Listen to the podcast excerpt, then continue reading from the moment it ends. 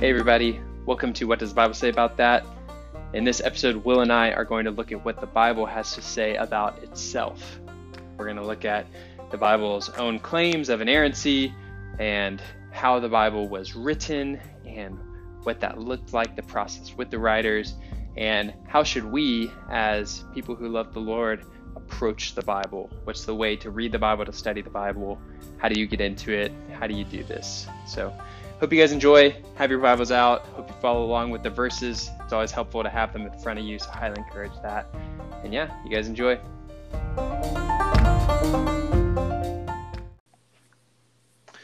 Will, um, you know, I I just found out from the Bible that God actually loves coffee. You Are you where? How do you know? We know it because he brews book, book of Hebrews. You know, I Hebrews. Just as a good sport, I knew where you could go with that. I tried to play along. Oh, you knew my joke. I'm just not an actor. I there's no way I could be an actor. I'm just. That's okay. Actors really they're just liars, and so wow. don't be an actor. Wow. I'm sorry. I shouldn't say that. Sorry for all my actors out there. Um, what are we going to talk yeah. about today before we offend any more, or I offend any more people? Yeah, that's right. Don't throw me in that. Don't put me in that. Yeah. Um, right. We're going to talk about the Bible. Amen. The Bible. So we're trying to figure out today what does the mm. Bible say about the Bible? Right. Right. How exciting. Which is an interesting subject. yeah. The Bible talks about itself. Yeah. So that's true. That's yeah. true. It's like, yeah, I, w- I was kind of thinking about it like this. You know, people say that the Bible is God's. Some people say the Bible is God's love letter to man, or His letter to man. It's like almost it's God's autobiography. Mm-hmm. So yeah. it's really interesting to think that that letter, that God's letter, mm. says something about the letter. Yeah, I've never read right. a letter that talked about the letter. Well, you never read a letter this long, so that's true, or written by this many people. That's right, over such a long period of time. You know, really, the Bible is just amazing. I mean, we we don't have to get it. We can't. We're not going to get into the history of it, mm-hmm. and um, we're not going to satisfy everyone and their questions probably because we're just here to talk about what the Bible says about said subjects. And so, um, but yeah, I mean, the Bible is really something else. It's the most influential book in the world. It's the most published book in history. It's called the Bible, which means the book. Um, I, I, forget if that was Latin when it yeah I don't know Bible probably Latin. Um, but yeah, it's written by like something like 39 people, different people across what maybe 2,000 years, 1,500 years. Yeah. Of history. It's written by farmers and fishermen, written by Jewish scholars and, and prophets. It's it talks about creation, talks at the end, it talks about salvation. I mean, it's like if you haven't read the Bible, what are you doing? What are you reading? That's true. Like, yeah, my goodness. Uh, you know, actually, I had I had one question I was hoping you could answer. That is a little okay. bit of history. That I, okay. I I do kind of know the answer, but I don't think I could get it out like you could. So, when did the Bible actually become composed of all 66, 66 books, mm. like we know it? And then the follow up question of that is whatever date that is, mm. why was it not composed before that? Mm. hmm So you mean do you mean when they were written or um, well, more, when it was like canonized? Canonized. Yeah, that's the canonized. word. Mm-hmm. Yeah. Um, okay, I think actually this would be a great launching point because once again, like I said, when we're not going to be able to get into right. these types of questions too much, just because that's not the nature of the podcast. But you know, one of the striking characteristics of how the Bible came to be, meaning how the books that are now in the Bible, the 66 individual books, how they got in there and why they were chosen, quote unquote, it actually has a lot to do with what we're going to say. Um, it was not according to what you know a lot of you know very anti-god modernists might tell you which you know if you've ever watched like the um, gosh, what was it? The Da Vinci Code? Is that yeah, what, yeah. The book, yeah, the movie. Like a lot of people, their concepts come from these just modern fictitious, um, you know, narratives that, that, supposedly historical narratives that really just aren't true. Like they'll say, you know, the, basically what atheists or, or people who are against Christianity will say is they'll say, well, you know, the Bible is a book that was, um, you know, the, these powerful white men, and they'll point out their race when they're saying it, um, even though they weren't white, because actually some of them were from Africa. Um, they you know put together these books to gain power at the Council of Nicaea to be able to subdue the people, and it's like you are an idiot, is what I have to say to those people. Um, I would never say that actually, because that'd be wrong. But I just said it on this podcast, so I'm sorry, Lord. Um, but like that's not at all what happened. Um, and actually, by you know the the early second century, we already have all of the books that you have in the New Testament um, being circulated and widely used in the churches for a particular reason. Um, there was no official council to quote unquote canonize it, but it was it was already being recognized as what it is from the believers, and why it why it was being recognized is because it was it was benefiting them spiritually speaking. It was um, by it they were enjoying God is what we can say. Actually, it was edifying them, and so the Bible is a self authenticating book actually. Um, and so I think like the first verse we should get into, and we should get into verses so I don't start going off a rail here. yeah. Um, is is I mean this is the one that most people would know with, regard, with regards to this subject is is Second Timothy three sixteen. Um, you know, if you know John three sixteen, you should know Second Timothy three sixteen as well. Um, and that that verse says all Scripture is God breathed and profitable for teaching, for conviction, for correction, for instruction in righteousness. And so, yeah, and that a lot. Some people translate that as, as all all Scripture is inspired, God inspired. Mm-hmm. Um, but the the literal literal Greek it's talking about it's like it's God's pneuma, it's God breathed. He he breathed it out. Um, and so, actually, in the Bible, we get God. We get his essence. We, we are, we discover God in it. It's a spiritual book. And that's kind of how the canon actually came about in an unofficial way. Is it was something that just, it edified the believers. Yeah. Wow. Yeah. See, you, you answered that much better than I would have. well, it wasn't in full, but, um, well, I, it is interesting to point out that the, the pneuma aspect because we did a podcast episode a couple of weeks ago That's where right. we talked about the pneuma of God, which mm-hmm. can also, which is directly related to man's spirit and God's spirit. Right. So right. I think that's a great point. The Bible is directly related to spirit and man's spirit. Right. Right. And I think actually it's important to note the verse prior to Second Timothy three sixteen, which Paul is talking to Timothy, and he's and he's saying, you know, that from a, a babe, you were you have known the sacred writings, which are able to make you wise unto salvation through the faith which is in Christ Jesus.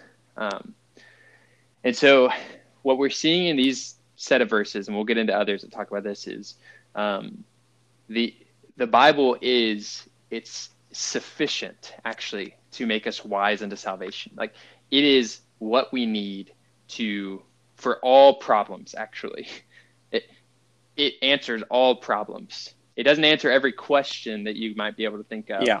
Um, but it is it is very it is very sufficient in all that we need in terms of our um, salvation in terms of our um, you know be, to be made complete as a man of god which is what the verse 17 says um, fully equipped for every good work. Um, the Bible is really all that we need, and it is inspired by God Himself. It's inerrant, um, which is a term that Bible scholars use. It's like there's no error in it. Mm-hmm. it is it is God's very um, inspired and breathed out word. Okay. But yeah, I mean that. Well, I have I do have this sacred writings here. Mm-hmm. Does this include the Old Testament? That's a, a yeah, that's a great point. Because you know Timothy, um, it's it's actually really interesting. So, right, you know, Paul's writing to Timothy, right? Uh-huh. Um, kind of giving him some advice, or um, he's really helping him to know how to how to take care of some problems that are going on in the church uh, in Second Timothy. Um, it's really interesting. So, verse 14 in the chapter, he's telling him to continue in the things which you've learned and have been assured of knowing um, from the ones you have learned them. So, it's like he's saying, um, you know, take heed to what I've taught you and what you've been taught. Yeah. And that is the New Testament revelation regarding Christ and the church. And, but then he also mentions that from a babe, he knew the sacred writings, which clearly is in reference to the Old Testament because the New Testament was not in written form yet um, at this point. Uh, right. So yeah, it's interesting. It's like he's he's saying, you know, the the Old Testament is God breathed, but he's also admonishing him to take heed to what he's been taught, you know, orally right. in the oral tradition, um, which hadn't been put into text yet. Um, a lot of it had by this point actually but it's interesting. I think there's a verse we should go to in Second Peter that talks about this. Um, so in Second Peter chapter three, uh, this is so interesting. I find this fascinating that Peter actually talks about Paul. Um, so in Second Peter chapter three, uh, verse two, he says, "So that you would remember the words words spoken before by the prophets." and the commandment of the Lord and Savior preached by your apostles. And so we can say very clearly there he's talking about the Old and New Testament. Right. It's the the words spoken before by the holy prophets and the commandment of the Lord and Savior preached by your apostles. Um, and so he's he's equating these two. And then later on in, in verse 16, he then says he's talking about Paul and he's saying uh, as also in all of his letters, all of Paul's letters, speaking in them concerning these things, in which some things are hard to understand. Which, like, yeah, Paul's hard to understand. Right. That's for sure, Peter. Uh, which the unlearned and unstable twist, as also the rest of the scriptures to their own destruction. Rest of the scriptures. And so the rest of the scriptures, right. So, so yeah, Peter. Yeah, ahead. Well, Peter right there is considering Paul's writing scripture. Right. Wow. Right. He, he's including it as as part of the scriptures. Yeah. it's amazing.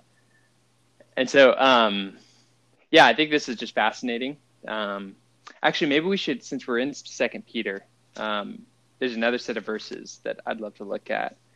Uh, yeah, let's look at it. I, I think it's verse twenty or chapter 1 verse 20 mm-hmm. yeah um, so he says you know talking about you have the prophetic word um, and he says we know this that no prophecy of scripture is of one's own interpretation for no prophecy was ever born by the will of man but men spoke from god while being born and that's b-o-r-n-e born as it like like say like wind and sails yeah being born by the Holy Spirit.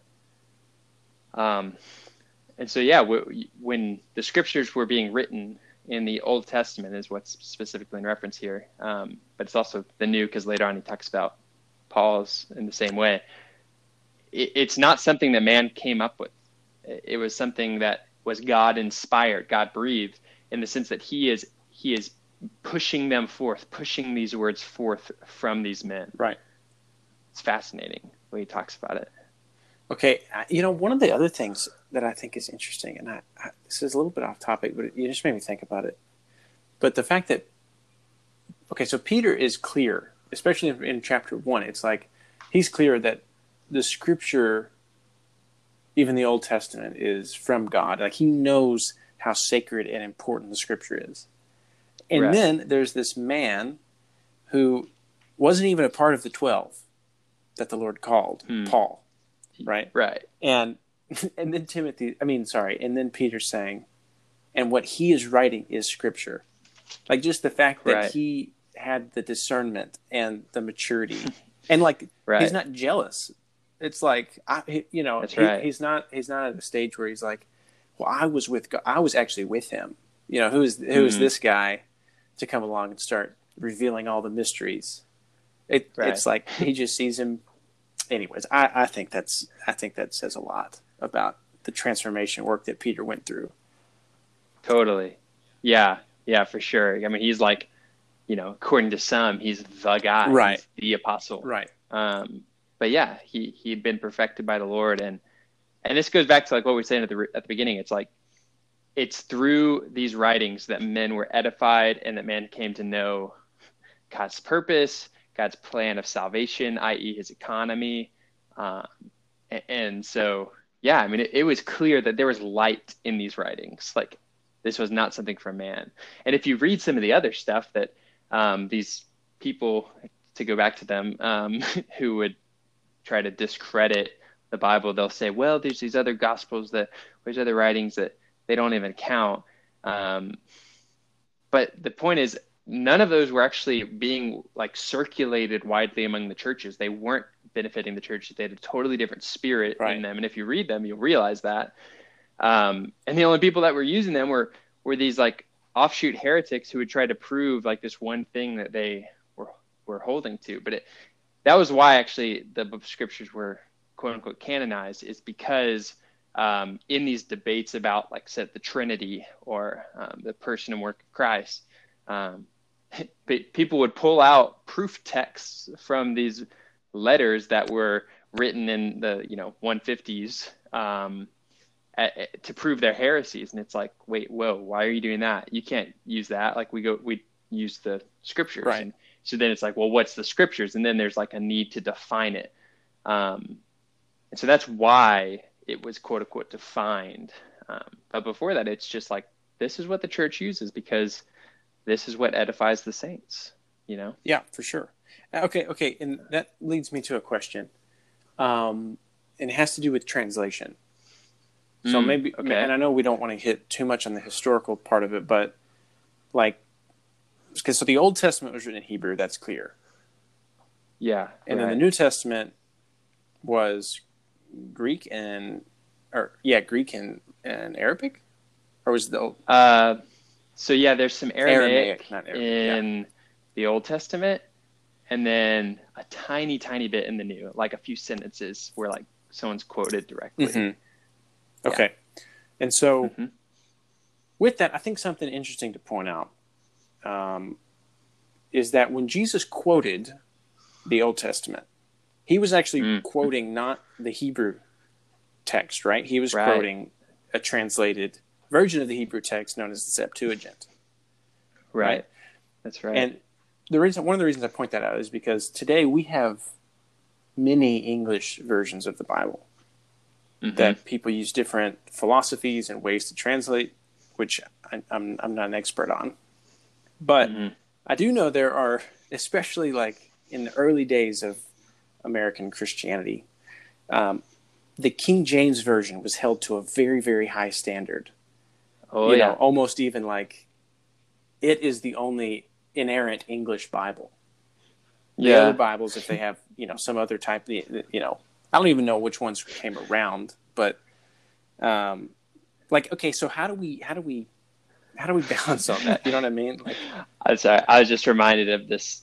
There's I think it was a Texas governor. This this old Texas governor said something about I don't know if you've heard this, but it was like um, about you know making I think it was about making the English language like official or or I forget what the context uh-huh. was, but they said something like, you know, if English was good enough for Jesus, it's good enough for me.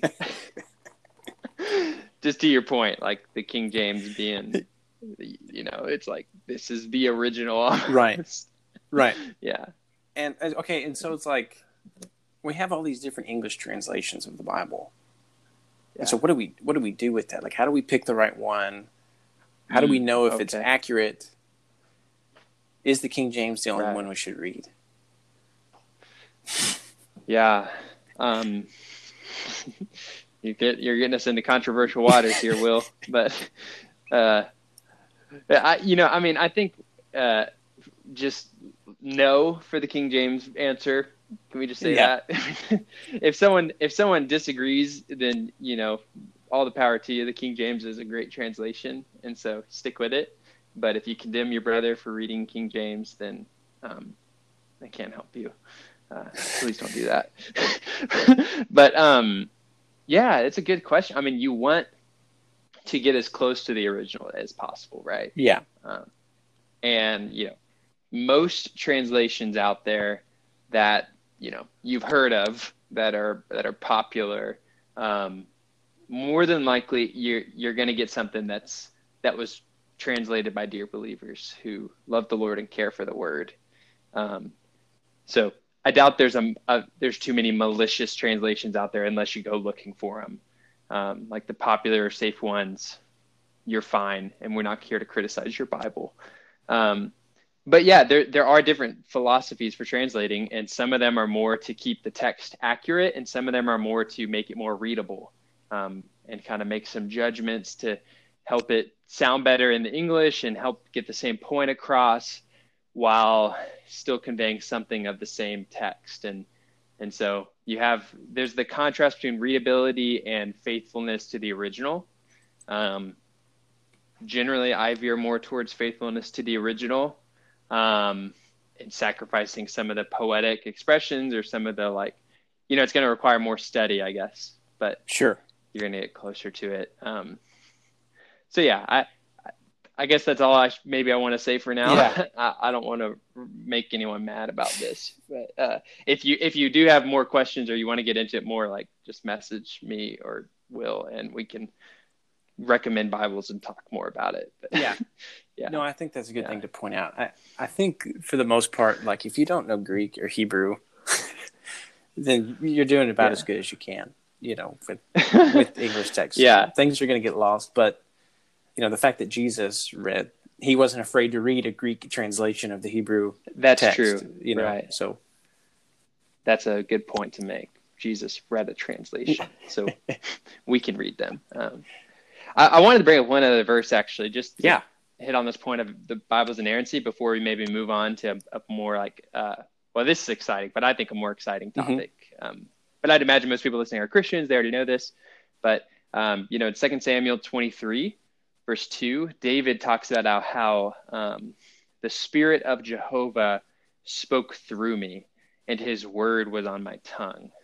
Um, so this is David describing his experience of how what he's what is happening when he's when he's prophesying or when he's he's writing. Um, it's I just I find that Yeah. fascinating. It's like the Spirit is is um, speaking through him. It's speaking through him. The Bible didn't fall out of heaven, out from heaven, as many think it did. It was written by by men of the flesh who had the Spirit of God um, working in them and through Right. them. okay. Yeah, I, okay, so with that being said, so what what we've said, just as a small review of what we said so far, is Uh-huh. one we know from Timothy, all Scripture is God breathed, it's inspired um, right. by the Spirit, it's sufficient to change men, Mhm. um, and it's inerrant. right, right. Okay, but with all that, with with those, I guess four points: inerrancy, God breathed, Yeah. inspired, sufficient. You know, there's also Scripture that talks about, it, it- or it's Satan speaking. You know, yeah, or it's right. like psalmists who are saying, "Avenge my enemies," which seems which seems Hmm. to contradict what Jesus says in the New Testament. Mm-hmm. Mm-hmm. So, so yeah. What do you what do, do we with do with that, Luis? I asked you first. no, I think that's a great. Um, that's a great thing to point out. You know that the Bible is inerrant, and it is God's. It is God's word. It's the word of God. Um, but that does not mean that every verse in the Bible is conveys God's thought, His person. It expresses Him. It shows His will. Um, we cannot just take any verse and say this is clearly like um, it, what you're saying is right. It's like the the Bible is not this just like hey here's all that God wants me to do or hey here's all of God's examples yeah. of how to mm-hmm. live. Um, it is actually a, a very complicated book, full of the speakings of, right, fallen angels, demons, of God Himself, of of men who sometimes are, you know, really one with God and what He wants to do, and sometimes really not one with God, even though you would think they are. Um, and so you've got examples of people who are um, living a life uh, where they have many wives, right? Uh, does that then justify polygamy? No. The good answer. no is the right answer. Uh, so the point is, yeah. their lives are not. We don't take everything in the Bible as just this is God's command for me. No, we have to balance it with the rest of the scriptures, and we have to see something bigger than just the text in order to know how to interpret the, the Bible. Right. If that mm-hmm. makes sense. Um, so I mean, yeah, there's a, we can just list examples there, like you know, with Job. Um, not only you have Satan speaking there, you have his three. Is it three or four friends? I think um, it's three. How many? I think it's three, right? Um, you know, some people read Job's friends' thoughts, and they're just like, "Man, that is wise. Yeah, right. That is yeah, good." Right.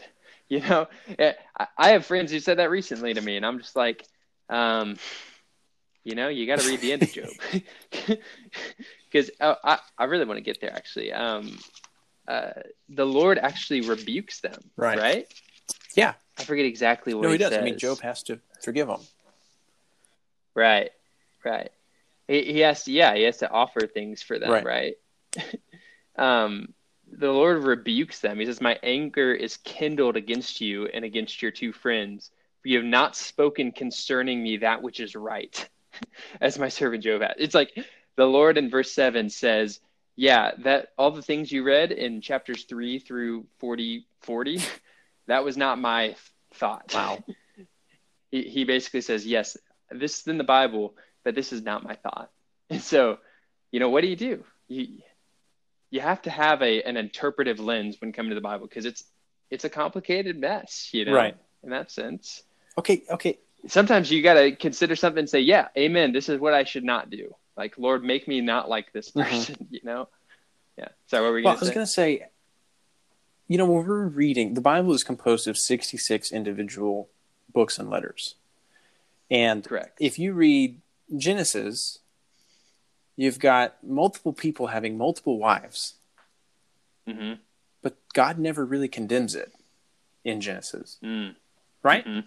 I mean, I can't think of any verses off the top of my head. Well, you know, I, I just think that the there's a principle laid out in Genesis two, right? Oh, or in the beginning. In the beginning. Yeah, and, yeah. Amen. Yeah. And, okay.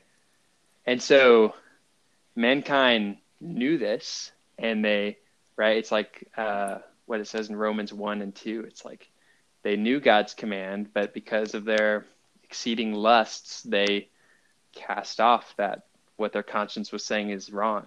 Um, but yeah, obviously you need the law to to enlighten man concerning his sin more fully. Right. But yeah. And so yeah. I guess a, a point to that being like if you do want to know like if you're just reading Job and you think his friends are wise, which does really sound like they're wise people.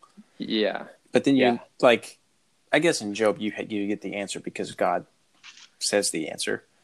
Right. But I guess when when we look at the Bible as a whole, it is important to view a lot of the Bible. Like we need a broad context of everything to get God's specific feelings on specific mm. things. Because, like with Abraham, yeah. God never particularly points out that he has multiple wives or that he, mm-hmm. you know, mm-hmm. had some concubines. That's right. Yeah. But right. you know, and so I, I guess like the point being with, with certain topics and things because I mean there's there's slaveries in the Bible but it's like that's right we need to have a full context to see just because God doesn't point it out in one circumstance you do get His feeling about certain things throughout mm-hmm. the Scripture. That's right. Yeah, and, and, you know we're not here to to get into every example. Yeah, I think we we definitely should tackle some of those things in later podcasts. Um, but I think yeah, like uh, so so besides the fact that you just need to read the bible and you need to read it multiple times right um, Like that's just you you have to do that. Like if you don't do that, like you you are wasting your life, I would say. if I can be like say that. Like yeah, it's like be frank. This Bible is God's word. Mm-hmm. And so you have to read it. That's like a no like that's not an option. That's not a I don't feel like it. Like if you want to know God's will, if you want to serve God, if you love God, then you should read his word. Right. Um, and there's no like getting around that. Um, but outside of that, it that does not mean well if I read it five or six times or if I read it ten times, then I can understand it fully. Um, then I can balance everything, and it's all just a who's smart and who can weigh things against one or the other. Um, that's also not what we're saying. Actually, it's only in the, the revelation of Christ that you then are able to interpret. yeah, good point. Yeah, that's right. Um, so yeah, I, I want to mention some verses real quick. We can just fly through them, but you know, in John one one, the Lord is described as the Word. In the beginning was the Word. The Word was with God, and the Word was God. And so Christ Himself is the incarnate Word of God. Um, so in verse 14, right, the Word became flesh and tabernacled among us. Um, and so in the Bible, we have a, a, a, sort of an embodiment of God. We have a, a way to access God and his heart and his will. But it's in Christ that we have the full embodiment of God. All the fullness of the Godhead dwells in him bodily. Um, and so he could be so bold. Like when he when we come to same book of John, chapter five, um, he starts kind of rebuking the Pharisees in verse 39. Mm-hmm. He says, You know, you guys search the scriptures because you think that in them you have eternal life. And it is these that testify concerning me. So the Bible points to me, their scriptures. Right. In verse 40, yet you are not willing to come to me that you may have life. And so the point is that he, I mean, he's saying like the Bible, the scriptures, they point to me and like here I am, the fulfillment of the scriptures. Mm-hmm. Like there's verses in Matthew five about like he's coming to fulfill, right, the law. Mm-hmm. Um, that does not just mean I'm here to to to live by the Ten Commandments. He's actually coming as the fulfillment of the entire Old Testament scriptures. Like everything in the Old Testament points to him, both the explicit prophecies and all the typology. Yeah. Um, and so yeah, then in Luke, uh, sorry, just one more. Yeah, no, um, go for it. Is Luke 24, 27, I believe. He says, um, this is the first Bible study in the in the New Testament. It's pretty epic. Oh, it shows there. but it says, uh, and beginning from Moses and from all the prophets, he explained to them clearly in all the scriptures the things concerning himself.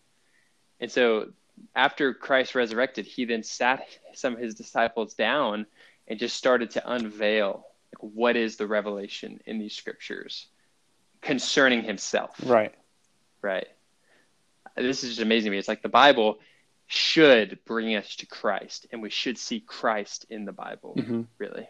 Yeah. You know, yeah, you have another example of that also in uh, Acts, where you have the Ethiopian eunuch in his chariot, mm-hmm. and then um, what can oh Simon was this no who who, who came up? Philip up? right Philip why did I think Simon yeah so Philip right he goes up to him and asks him what he's reading mm. he's reading Isaiah and yeah. Philip explains like hey this is talking about Jesus this is talking about the Christ right but right. I mean otherwise it's like without without Christ Isaiah makes no sense like the Ethiopian eunuch has no idea what he's reading yeah but he was reading it which is That's something right. to take note of you know but totally. but yeah it's like without christ we we can't really interpret the bible for what it truly is and what it means. That's right. That's right. Yeah so there's like a um, there is the need for the kind of you could say carnal. I, I don't know if that's the way i'd like to put it but it's like you need to have this kind of carnal foundation laid. Like you just have to read the bible. Mm-hmm. and you have to know the stories. You have to know all the things that have happened and you know you don't know every nuance eventually you will like in terms of like the different sacrifices or things but uh, we can talk about that more later, like how to get into that kind of stuff. But um, you have to just know it because once you have the truth in you, like the truth of the Bible in you, then with Christ and in light of Christ and in his revelation, um, i.e., like in your being in the Spirit's shining, um, both in fellowship with other believers and reading spiritual books, and also in just your personal time with the Lord in prayer, those truths will be. Uh, it's like you strike them with your spirit, like your your um, that spirit that we talked about earlier. It strikes the the truth that's in the Word, and Christ is revealed in you, and it's like you get revelation. That's where revelation comes from. Yeah. It's not from the Bible alone. It's not from spirit alone. It's the spirit and the word being like mixed in a sense, or or that in, in a spiritual, prayerful atmosphere. That's where true revelation comes. Um, right. In terms of how to read the Bible, I guess. Yeah.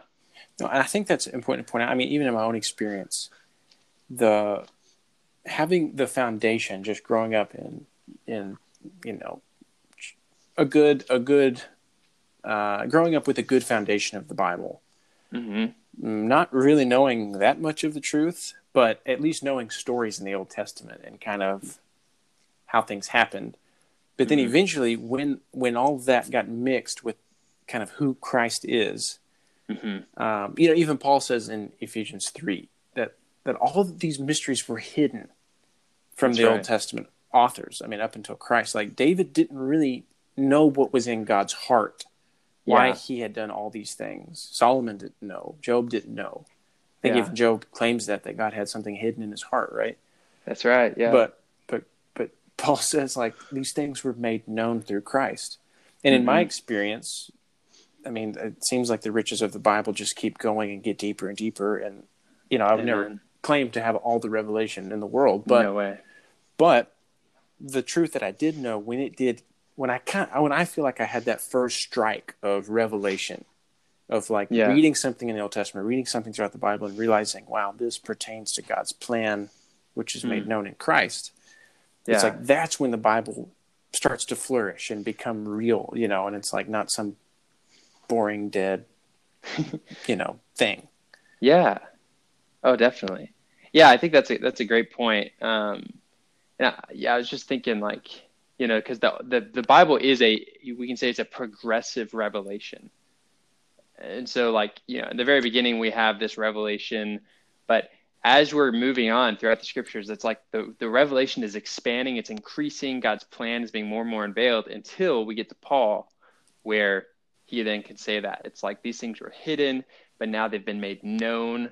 Um, his commission even right in colossians was to complete the word of god. Right. Um, and what he does it's crazy. Like paul is a perfect example right? He had the foundation in his jewish uh, pharisaic heritage right? Right right. Um, they knew the bible you know backwards or forwards like the back of their hand like so he knew the bible already. But then with when christ revealed himself to paul then it's like man let me go back to this uh, you know Hagar and Sarah story. And when I'm looking at it now, with this with Christ in me as the light, he interprets it in Galatians four with a, a grand and mysterious spiritual sense. You know, right? It's like you could read that story and you'll never in a million years walk away with Paul's interpretation. It's just not going to happen. you know but right. but paul has the spirit of god opening his eyes to something grand concerning his economy and these women are allegorically spoken of as two covenants. That's like the verbatim verse that he says. Right. like he he says this is spoken allegorically. Like don't get scared all you like fundamentalist Christians who might think it's really bad to say allegory. Paul says allegory in Galatians 4, mm-hmm. right? So right.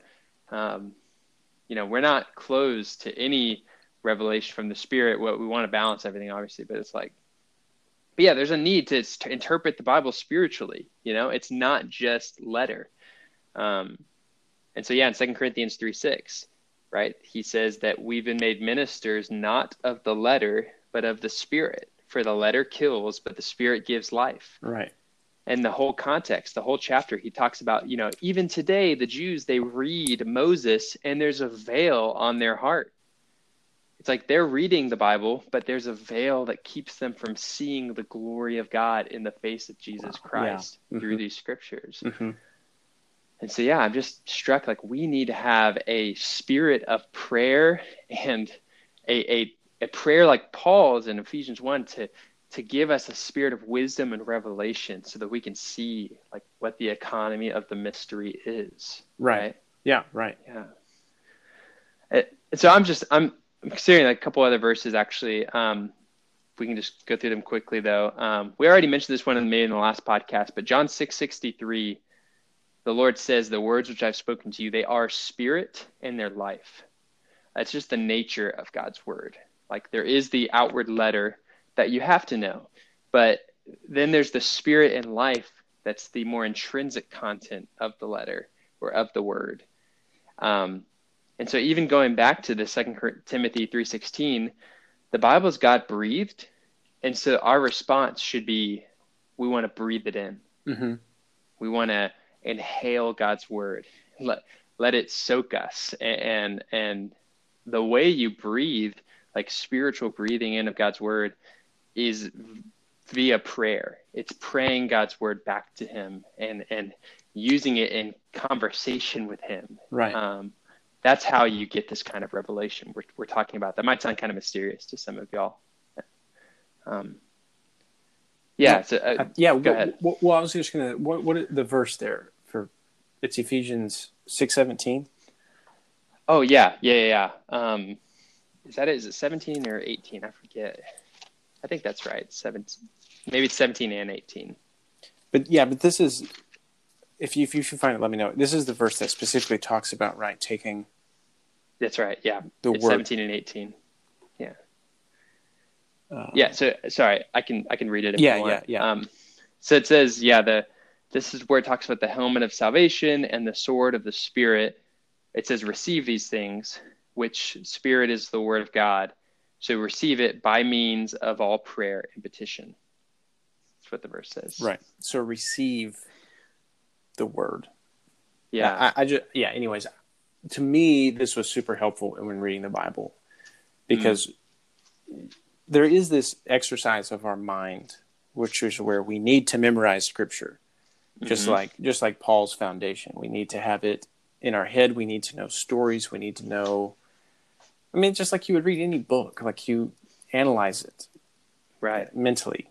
But then mm-hmm. there has to be this other side of it where we're taking the word um, in a way of breathing and in a way of of our spirit, which yeah. mainly happens, primarily happens through prayer. Yeah, um, and you, right. you you know you can I I I have found this um, through many you know early Christian authors, and then even people you know there's the group that we mentioned in the in the last podcast with the Plymouth Brethren, mm-hmm. um, and even before them, Martin Luther um, and more. But that that practice this, I had a practice of praying over the Scripture and praying words back to the Lord. Yeah, and in a way of reading the Bible in spirit, I guess you you would say. Yeah. But, but to me, this has been just made the Bible a wonderful experience to where, mm. you know, I'm not that great when it comes to, you know, expounding scriptural things. Mm-hmm. But one of the things that I've enjoyed very, very much when it comes to the Bible is just praying over it mm-hmm. um, in a very calm and simple way, not to get in a sense of, not to get like a feeling or not to like, I don't know, just do some weird practice but just yeah. just to really touch the Lord through His Word, because if the Scripture is indeed breathed by God and right. inspired and you know connected to His Spirit, then I need to do, I need to consume His Word with my spirit. That's right. Yeah, yeah, and honestly, even when you do that, when you're doing it in light, like in this light, you, even when you come across some of the more questionable aspects, you know, you literally you you can pray in a way like you're conversing with the Lord concerning it. So right. when you've got a negative passage or you've got in the Psalms where they're saying, Lord, avenge me of my adversary. But we know in Matthew that the Lord says, turn the other cheek. Like, don't do that.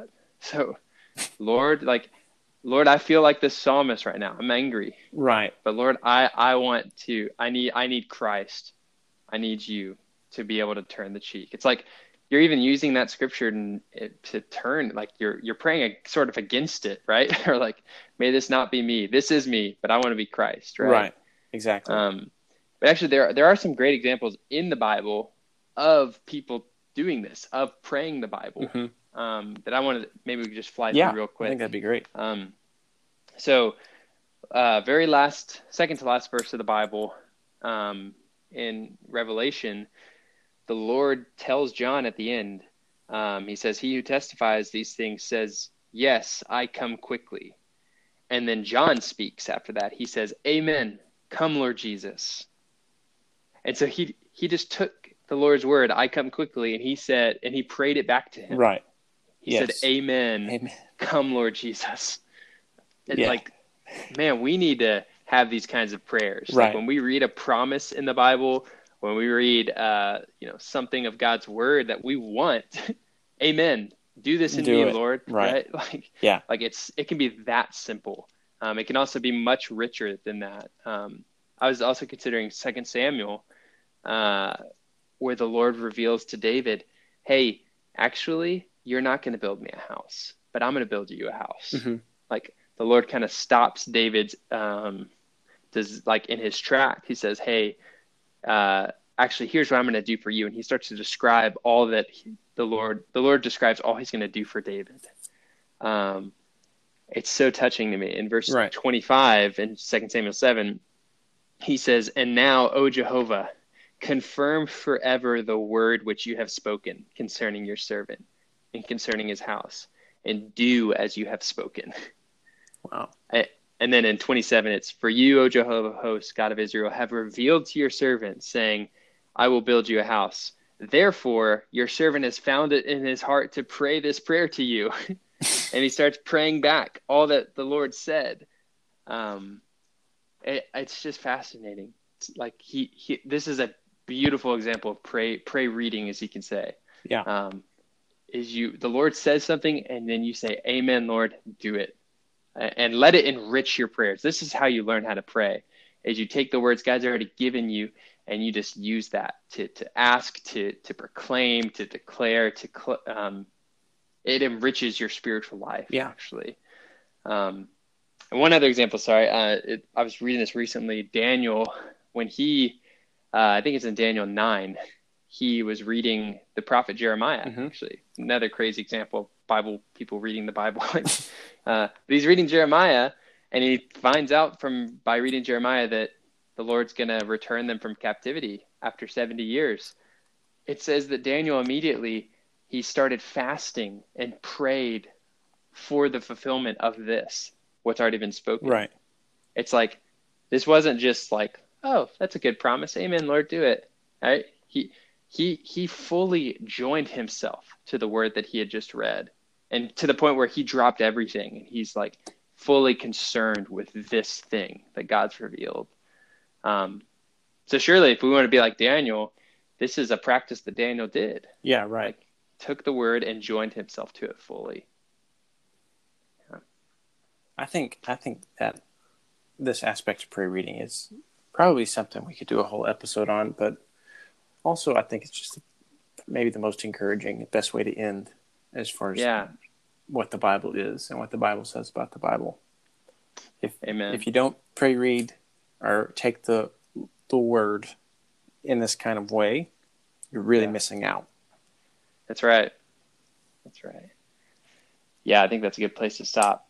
May we all be those who are breathing in the word of God. yeah. Amen. Amen. Okay. Well, I'll see you, Will. Okay.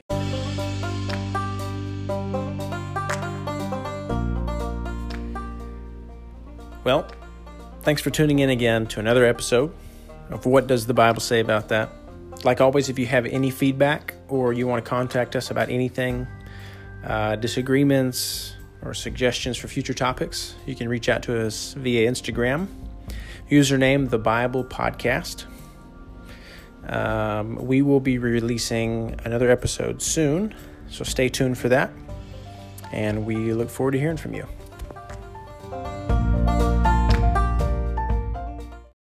Hey, everybody. Welcome to What Does the Bible Say About That? In this podcast episode, Will and I are going to look at the issues of social reform, um, social justice, and really what a Christian's role is in society. I know this is a topic on a lot of Christians' minds right now, so we just wanted to look at what the Bible has to say about these issues. Um, so I hope you'd have your Bibles out, you'd have a prayerful heart and spirit, and that you would um, get some light, hopefully, from what the Bible has to say. Hope you all enjoy.